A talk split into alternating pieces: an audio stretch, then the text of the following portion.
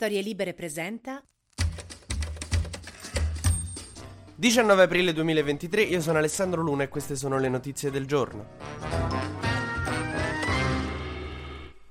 Oh, per dimostrarvi che siamo governati da dei geni, ieri mentre Mattarella era ad Auschwitz, il ministro dell'agricoltura Lollobrigida ha avuto la brillante idea di parlare di sostituzione etnica e dire che dobbiamo combattere la sostituzione etnica. Che uno magari si poteva aspettare, sai, il giorno in cui Mattarella va ad Auschwitz, questi si potevano riunire la mattina e dire "Oh raga, magari oggi meno fasci". Tipo come quando a un gruppo di amici bori viene presentata la ragazza di uno di loro, tipo "Allora, raga, oggi cerchiamo di fare bravi". E invece niente, proprio con Mattarella ad Auschwitz, ah, la razza italica va difesa. Che cazzo, almeno aspetta che esca, che arrivi al gift shop magari. Ma queste parole di Lollobrigida che hanno sconvolto in molti, non me, perché sono dieci anni che dicono che c'è la sostituzione etnica che va combattuta, cioè non è che mo che arrivano al governo improvvisamente non ci credono più. Beh, arrivano però in un momento particolare, perché nello stesso giorno praticamente Giorgia Meloni dice la stessa cosa al Salone del Mobile. Bisogna fare più figli, ha detto Meloni, bisogna incrementare la natalità, ha detto Lollobrigida, il senso è che bisogna scopare di più. Non so che c'è che gli è preso a tutti e due, ma ieri era la giornata dello scopare di più tutti per fare figli, chiaramente. Si saranno mangiati una particolare specie di ostriche che invece che far infogliare te ti fa venire un sacco di voglia di far scopare gli altri. Ma questo tripudio di incitamenti a mettersi sotto le coperte e fare cose zozze per fare figli mi ha un po' sorpreso, perché non, cioè, era un po' fuori contesto.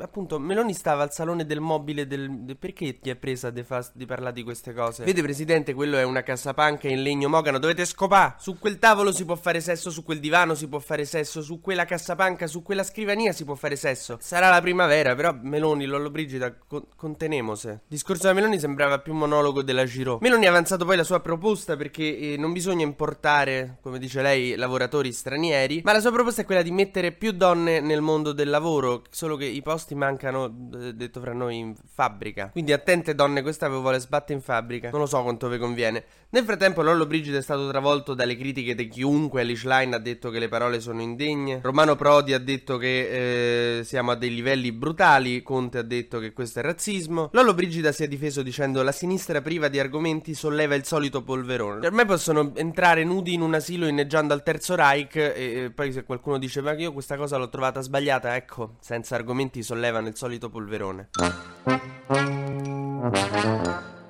Nel frattempo nel governo c'è un po' un braccio di ferro tra Meloni e Salvini sul decreto Cuto, il decreto che dovrebbe gestire l'immigrazione. Salvini ha presentato un numero di emendamenti che non penso che abbia mai né letto né scritto così tanto in vita sua, perché naturalmente vuole cose più dure, pene più dure, mentre Meloni, che insomma c'ha Mattarella che la tiene per un orecchio, vorrebbe un attimo andarci più cauta. Mattarella che nel frattempo è in Polonia, come ho detto ha visitato ieri Auschwitz, ha detto i fascisti furono complici dei carnefici nazisti, che detta tra noi può sembrare una banalità, ma mh, guardate che ci abbiamo al governo, no, non è una banalità, spesso si dimenticano che i fascisti c'entravano qualcosa con i nazisti, ma qualcosina, uno, uno scambio culturale tipo Mina e Blanco. Caso Cospito, la Consulta ha dato ragione agli avvocati dell'anarchico, dice sì alle attenuanti, quindi potrebbero togliergli il quarantuno bis, vediamo, che vuol dire che è libero? No, chiaramente vuol dire che adesso la Corte d'Assise d'Appello dovrà decidere, insomma, basandosi anche sul fatto che la Consulta ha detto che sì, gli vanno concesse delle attenuanti. Nel frattempo è stata catturata l'orsa G G quattro che ha ucciso un runner e mh, adesso il presidente Fugatti è tutto contento, dice ah la sopprimeremo con l'eutanasia. Bello, no, vantatene.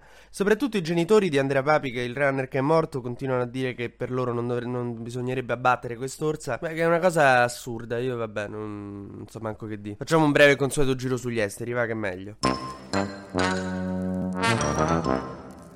Putin e Zelensky sono andati in visita alle truppe, hanno un po', sono andati a tirare sul morale ai loro soldati che stanno sul fronte. Zelensky è andato ad Avdivka, che è una città evidentemente ucraina, che che ne possa dire Putin, che sta nel Donetsk, insomma molto importante sul fronte, una delle due città insieme a Bakhmut che i giornalisti non possono visitare, mentre Putin è andato nelle retrovie di Kherson e di Luhansk. Zelensky c'è andato ieri, Putin non si sa, perché appunto di, voleva far capire che era andato ieri o l'altro ieri, però diceva tra un po' arriva la Pasqua in un video, non sto scherzando, quindi alcuni fini analisti si hanno, hanno capito che il video era vecchio. A volte Putin mi sembra veramente mignolo il prof.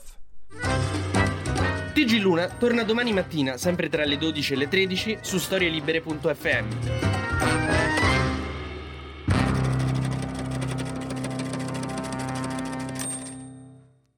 Una produzione storie libere punto effe emme.